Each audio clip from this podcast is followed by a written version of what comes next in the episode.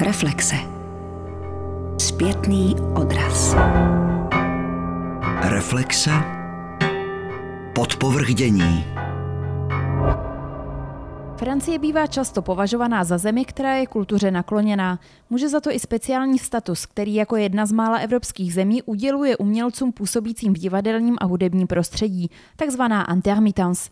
Slovo intermittent, ve francouzštině přerušovaný, střídavý, totiž odpovídá tempu uměleckého života, které je také často přerušované a střídavé.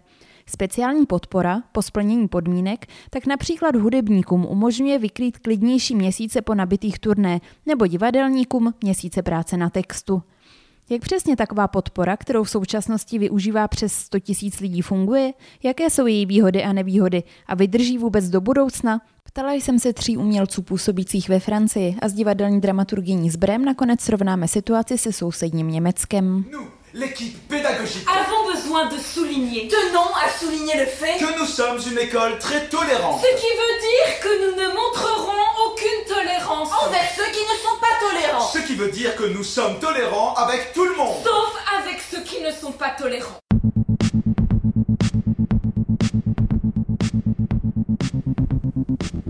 Divadelní herec Žero Kajla vplul do uměleckého světa teprve nedávno. Před dvěma lety dokončil hereckou školu v Marseille a Cannes Erak a teprve sám objevuje systém, jehož počátky sahají do 30. let 20.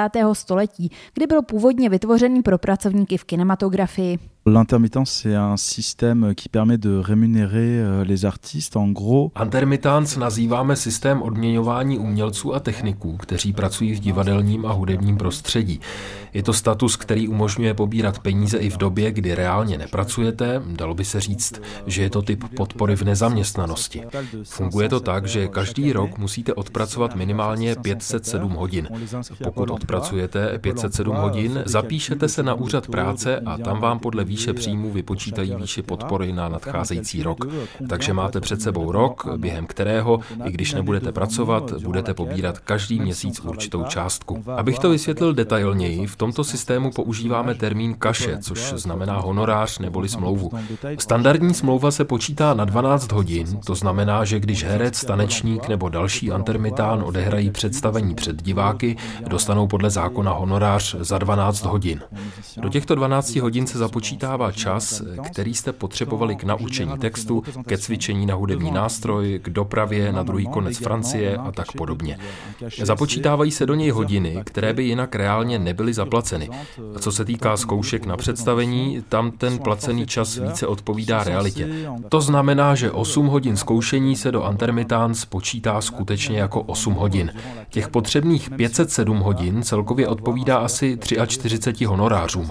Takže když odehrajete 43 představení za rok, můžete si být jistí, že Intermittance dostanete. Samozřejmě, když budete pracovat hodně, jako někteří z mých kamarádů, tak z toho systému moc těžit nebudete, protože si vyděláte víc peněz prací. Tady je třeba vysvětlit, že Intermittance se vlastně doplňuje s platem. Takže já, jakožto Intermitán, jsem třeba teď v srpnu vůbec nepracoval. Takže mi úřad práce vyplatil celou částku, na kterou mám nárok. V mém případě je to asi 1500 eur čistého. Kdybych pracoval a vydělal si třeba 12 eur s nějakým divadelním souborem, úřad práce by mi doplatil 300 euro, abych se dostal na těch svých 1500. Každý měsíc vyplníte své příjmy na jejich webových stránkách, oni zároveň dostanou potvrzení od zaměstnavatele a podle toho pošlou podporu. Naopak v červenci jsem hodně hrál na festivalu v Avignonu, takže jsem si vydělal 1900 eur a od úřadu práce v takovém případě nedostal nic. donc Pôle emploi ne m'a rien donné. Čtyři desítky honorářů za rok představují pro mnoho začínajících herců nedosažitelnou metu. Žero měl štěstí, získal angažmá hned po škole a díky němu vstoupil do systému Intermittence hladce. On est beaucoup à faire des écoles. Il y a des écoles très très différentes en France. Il y en a des privées, il y en a d'autres qui sont publiques. Ve Francii je hodně lidí, kteří chtějí studovat státní i soukromé divadelní školy. Tyto školy mají různou úroveň. Já jsem měl to štěstí, že jsem se dostal na státní školu, která se absolventy během prvních let po škole snaží co nejrychleji začlenit do pracovního procesu. Pro soubory je to výhodné v v tom, že mladí herci stojí méně peněz. Nicméně poslední rok školy si všichni studenti pokládají otázku, jestli budou mít další rok práci. Vypisují se konkurzy a vytušíte, že někteří spolužáci už mají projekty. V takové chvíli je velmi těžké si uvědomit to, co zjistíte až po letech, že práci nedostává jen ten nejtalentovanější. Pohybujeme se v prostředí, ve kterém jsme neustále sledováni a samozřejmě toužíme po uznání. Takže poslední rok školy je plný pochybností, kdy si pořád říkáte, jestli na to máte, jestli vás někdo zaměstná. A málo si uvědomujeme, že spousta projektů se odehrává tak, že vás vyberou spíš proto, že typově odpovídáte roli a že o talent za stolik nejde. Nás bylo v ročníku 14. Měli jsme, myslím, dobrou partu, ale samozřejmě první měsíce po škole jsme se všichni báli budoucnosti. Teprve později vám dojde, že projekty a místa jsou a že každý si nakonec najde něco, co mu sedí. Měl jsem štěstí, že jsem byl docela brzy vybraný do představení, které se hodně hrálo, takže jsem nazbíral potřebné hodiny do Intermitans na další rok. Znám ale i lidi, kterým se to nepodařilo, protože je hodně divadelních souborů, které nemají tolik peněz a nemůžou zaplatit všechny zkoušky. Takže když se vám to nepodaří, máte jen to, co si reálně vyděláte. Dostáváte nějaké peníze z divadla, ale ne dost na živobytí, takže pak hodně lidí dělá vedle divadla ještě jiné práce. Nevím úplně přesně, jak to funguje, ale nedávno jsem se dozvěděl, že je možné kombinovat jakoukoliv běžnou práci a divadlo a sbírat tak hodiny do intermitans. Jen je podmínkou, že ať během roku děláte cokoliv, vaše poslední smlouva musí být z divadla. Il faut que ton dernier contrat soit un contrat d'intermittence euh, pour pouvoir être considéré comme intermittent. Žero získal podporu především z odehraných představení Pronom se souborem Vertigo. Díky tomu se ve volném čase teď může věnovat i dalším projektům, které nejsou tak výdělečné a především pracovat na založení vlastní divadelní společnosti. Alors l'année passée, j'ai travaillé donc j'ai fait la création d'un spectacle en Bretagne alors que moi je suis plutôt du sud de la France. Když se ohlédnu za uplynulým rokem, tak jsem hrál především v inscenaci jedné bretaňské divadelní společnosti, přestože jinak bydlím na jihu Francie. Naskoušel a odehrál jsem s nimi celou inscenaci, takže tam pak dochází k tomu, že s vámi soubor vyjedná paušální smlouvu na klasických 35 hodin týdně, i když reálně pracujete více. V kultuře je dnes čím dál méně peněz, tak se musí soubory i herci přizpůsobit. Paralelně s tím jsem hrál v jednom pouličním divadle, za které jsem nebyl placený. Nepočítá se tedy do intermittance. Často se vám stane, že se zapojíte do nějakého projektu, protože máte rádi jeho autora nebo souhlasíte s jeho uměleckým záměrem. Divadlo je přece jen práce, kterou děláme z přesvědčení, takže se často může stát, že pracujete zadarmo. Dělám také jeden hezký placený projekt. S kolegyní chodíme do čekáren jedné nemocnice v Marseille, kde jako zdravotní klauni děláme různé improvizace. Chodíme mezi lidmi a snažíme se jim zpříjemnit tyto spíše nepříjemné chvilky, kdy třeba čekají na nějaké nepříznivé výsledky vyšetření.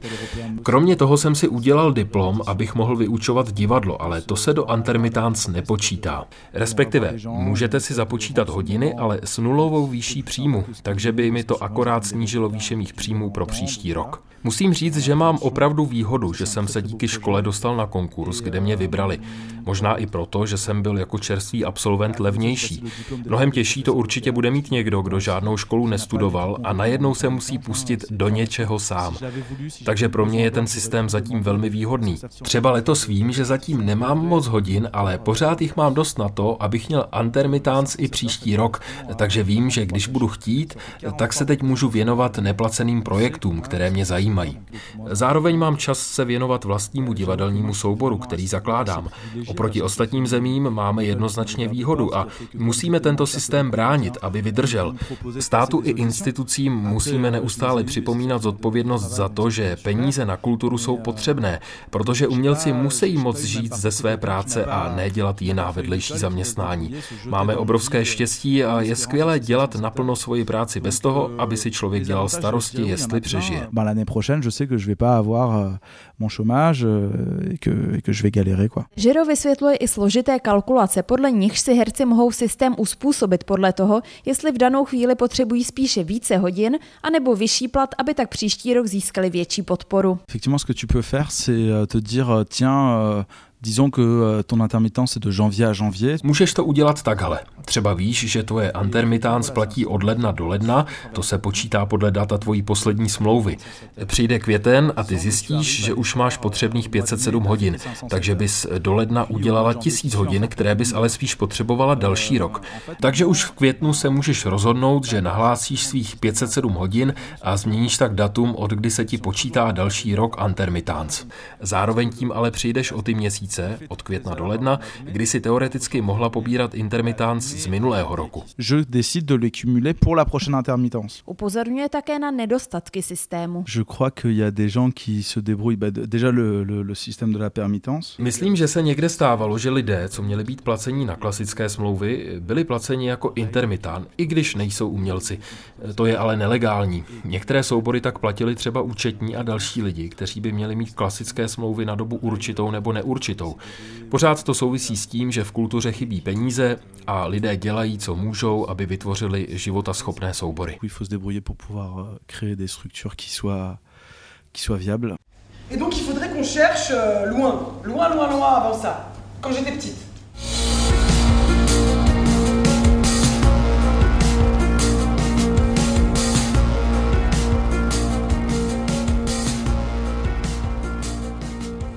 Noemi Kšicová, francouzská režisérka a autorka divadelních her s českými kořeny, má zkušenost s intermittence už dlouho.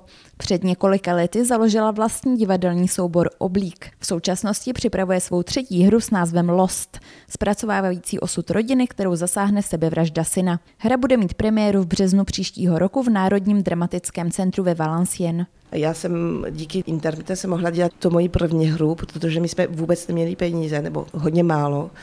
A moji herci měli tu intermittence, to znamená, že měli každý měsíce dost, aby mohli vyplatit uh, jídlo a, a já taky. Tak jsme mohli měsíc zkoušet bez peníze, aby ta hra existovala. Oni měli tu intermittence, tak mohli prostě říct, no ta, ten měsíc budeme to zkoušet, a jestli nejsou peníze. Tak to jsme měli štěstí a hodně hry si takhle dělají, když nejsou peníze. Ti moji herci, a, ale předtím já jsem neměla ty peníze, neměla jsem pomoc od Národní divadla, aby se mohla všichni platit. Jistě, že to je výhodný systém, to prostě máme štěstí, to jsme asi jediní, který to máme. Teďka je to tvrdí a tvrdí to mít, prostě ve Francii, aby jsme mohli mít 10 měsíců té intermittence, musí se udělat 507 hodin. Vypadá to málo, ale to je hodně. Protože dneska jsme v takové situaci, že zkoušky divadelní jsou kratší a kratší. Teďka to je docela těžký prostě mít uh, intermittence.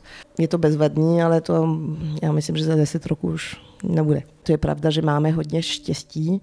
Ve Francii, jak, jak všude, je takový problém, ekonomický problém. A a teďka taky stát dělá, aby to bylo hodně těžší být placený v intermittence, když učíš, učíš divadlo. Předtím každý prostě učil divadlo a byl placený v keše intermittence a tak. A teďka už vůbec, protože stát chce, aby bylo míň a míň intermittent, protože to stojí ohromný peněz. Podle Noemi se také umělci nevždy setkávají s pochopením ostatních francouzů. Tak já vím, že když o tom mluvím s lidmi, kteří nemají práce, jo, co je hodně lidí ve Francii, no tak oni to nechápí. To je pravda, že máme, máme hodně výhodu, ale protože jsme artisti, ale zase jestli tohle by neexistovalo, tak už já myslím, že v divadle by byli prázdní, že už by nebylo možnost prostě pracovat. Já s tou intermittence můžu 6 měsíců pracovat u mě doma a prostě jenom psát. Jestli by to neexistovalo, já bych nemohla. Musím vydělat peníze. To je prostě dárek dárek, státní dárek, aby prostě artisti mohli mít trošičku času, aby mohli přemýšlet a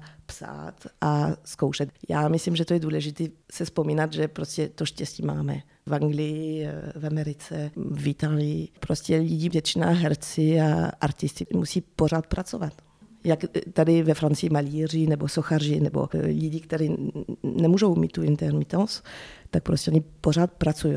Prostě dělají něco jiného, aby mohli žít tak to štěstí máme. Kvůli intermittence si Noemi musela zvyknout na to, že z režisérky se chvílemi stává spíš manažerkou souboru. Já mám tu kompanii, tu skupinu. My jsme pracovali teďka 15 dnů jo, na ty zkoušky, pět herců. A teďka jeden ustratil tu intermittence, tak se mě zeptal, jestli ti peníze, které můžou být na 160 hodin a ne 80, jak to bylo. Druhá už má ty 507 hodin, protože hodně pracuje, tak chce, aby na hodinu ty peníze byly víc, aby měla větší ten plat. Já hodně se starám o to, protože jistě, že bych bylo lepší, jestli by se mohla jenom dělat tu umělecká práce, ale zase dneska to už není možné, protože už nejsou peníze, tak prostě já nemůžu vymyslet scenografii bez myslení o peníze. To prostě už není možné. Režisérka Noemi Křicová také zdůrazňuje, že francouzské soubory si dnes musí zvykat na nový způsob financování. Například pro LOS, tak máme peníze od DRAC,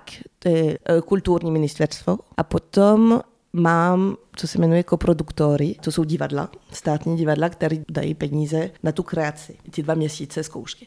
To jsou takový uh, soukromí fondy, no, které dávají. Ale například na ten los musíme udělat crowdfunding. Musíme, protože nás chybí 10 tisíc euro.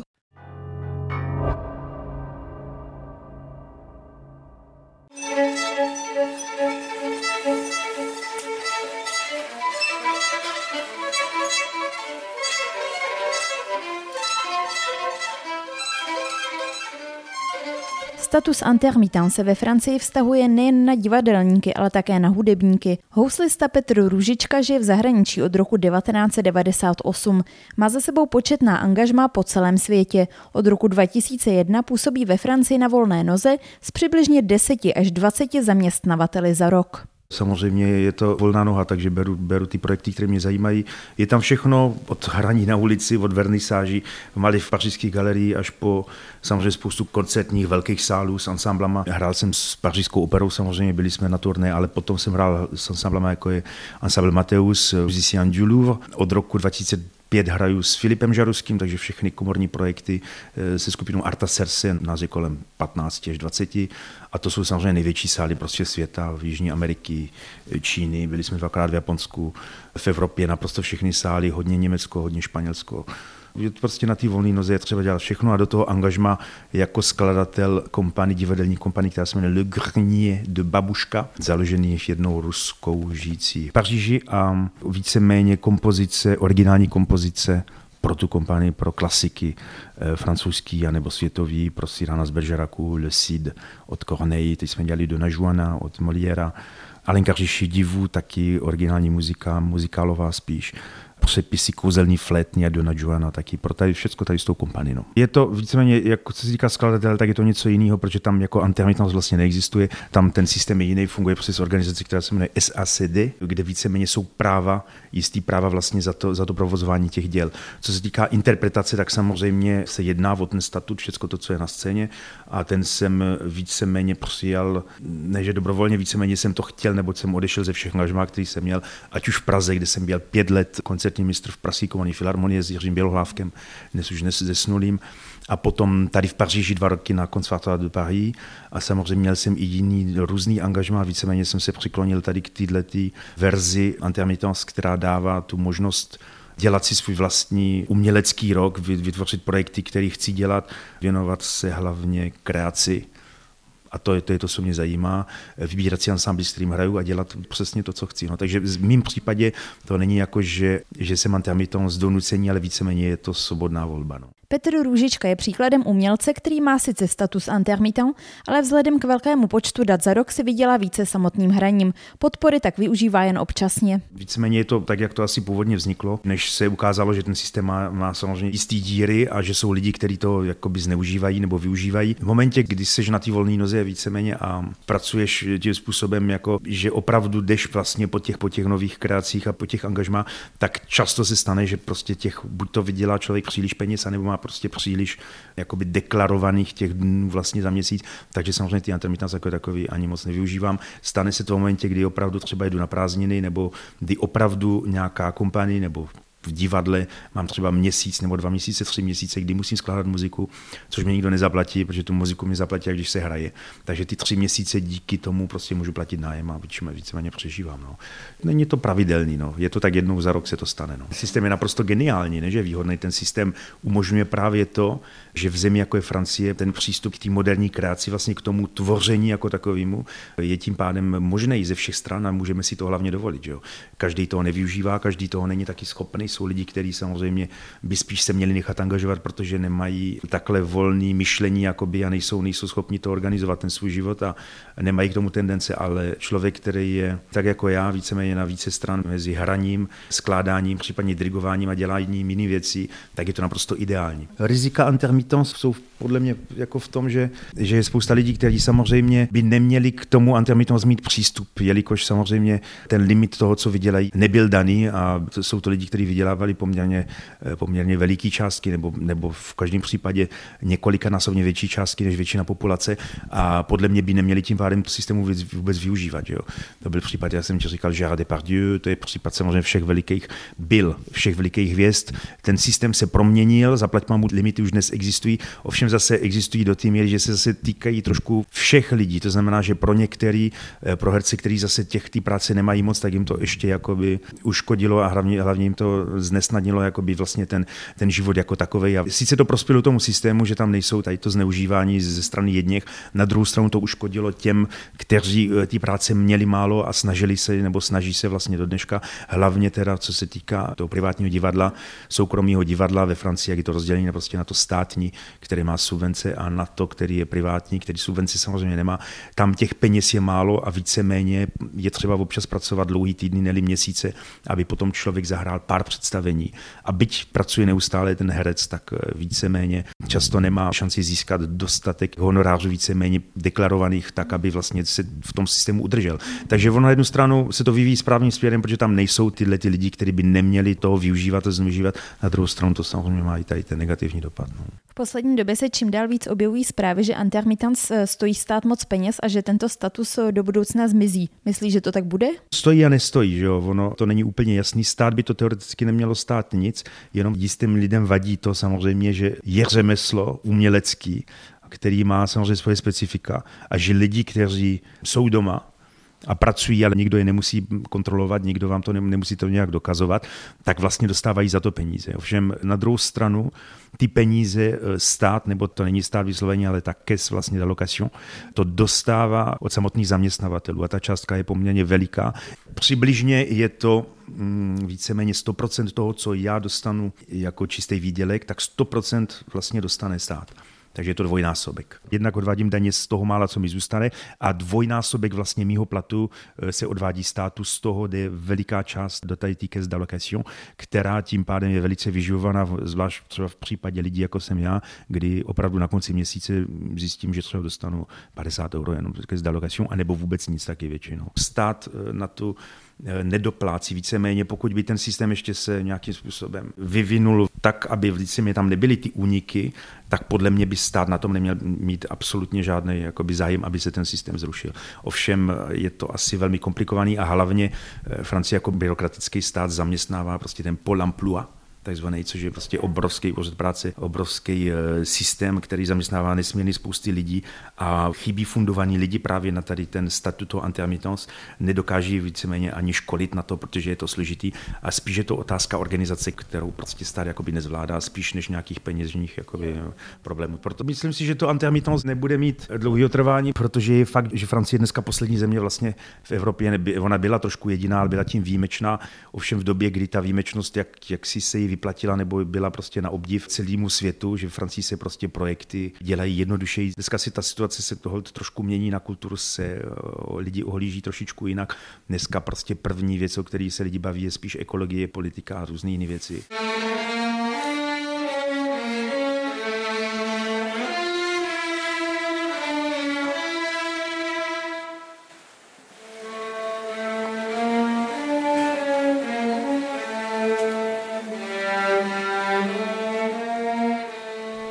Zatímco ve Francii je časté, že herci nemají stále angažma a pracují během roku na několika projektech, německý systém je podobnější českému, tedy že divadelníci jsou spjatí spíše s jednou scénou. Situaci v Německu dobře zná Viktorie Knotková, která od roku 2012 působila jako dramaturgině v činohře divadla v Brémách. Loni se rozhodla přejít na volnou nohu. Ještě pořád pracuji v divadle v Brémách jako host, jako dramaturgině na jednotlivých projektech. Poslední tři roky jsem trávila tím, že jsme zpracovávali pro divadlo šest autobiografických románů Karlove Knausgarda.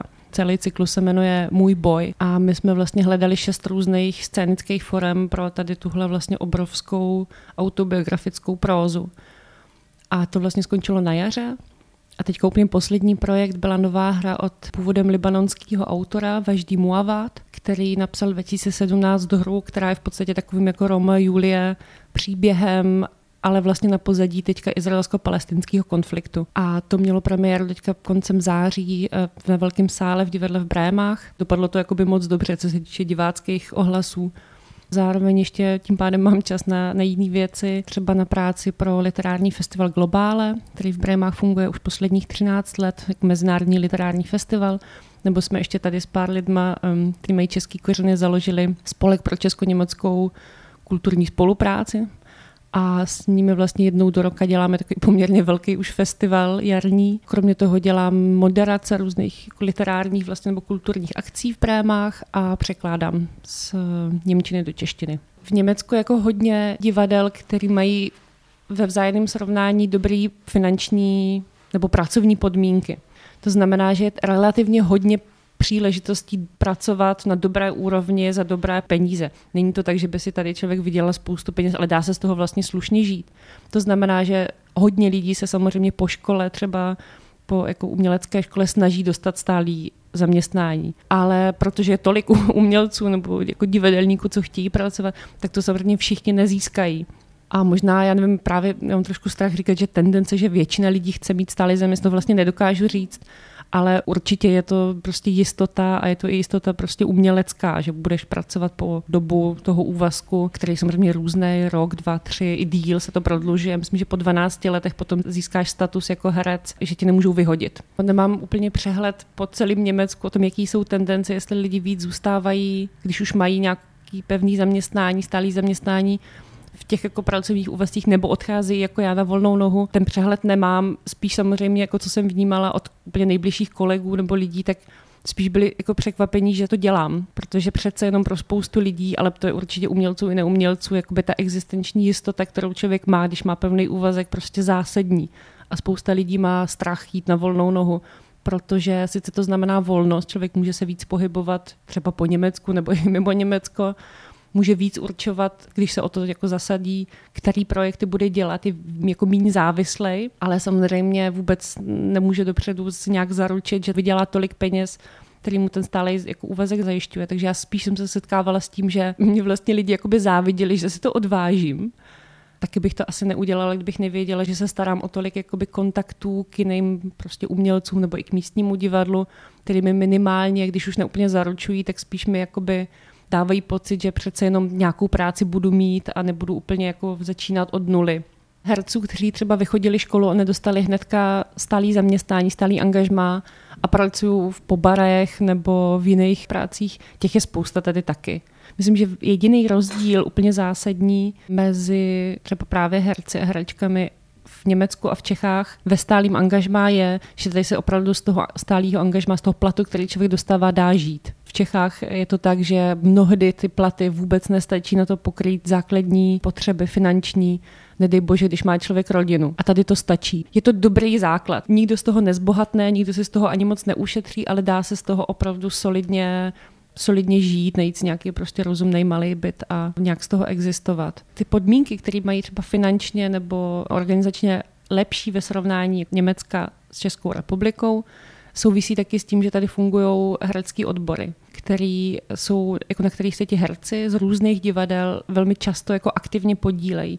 A posledních, já nevím, kolik to je, myslím 4-5 let, jsou docela pravidelných setkání různých herců, opravdu z nejrůznější částí Německa na různých místech, kde mají vždycky nějaký téma, třeba rovnoprávnost nebo platy žen a mužů v divadle je to dost efektivní. Jim se podařilo za, není to tak dlouho, kdy se takhle ještě jakoby nad rámec těch odborů sami vlastně jakoby ty aktivní členové setkávají. Se jim podařilo prosadit třeba, že se základní plat herců a hereček, když nastoupí jako první angažmá, zvýšil o 100 euro. To je docela dost.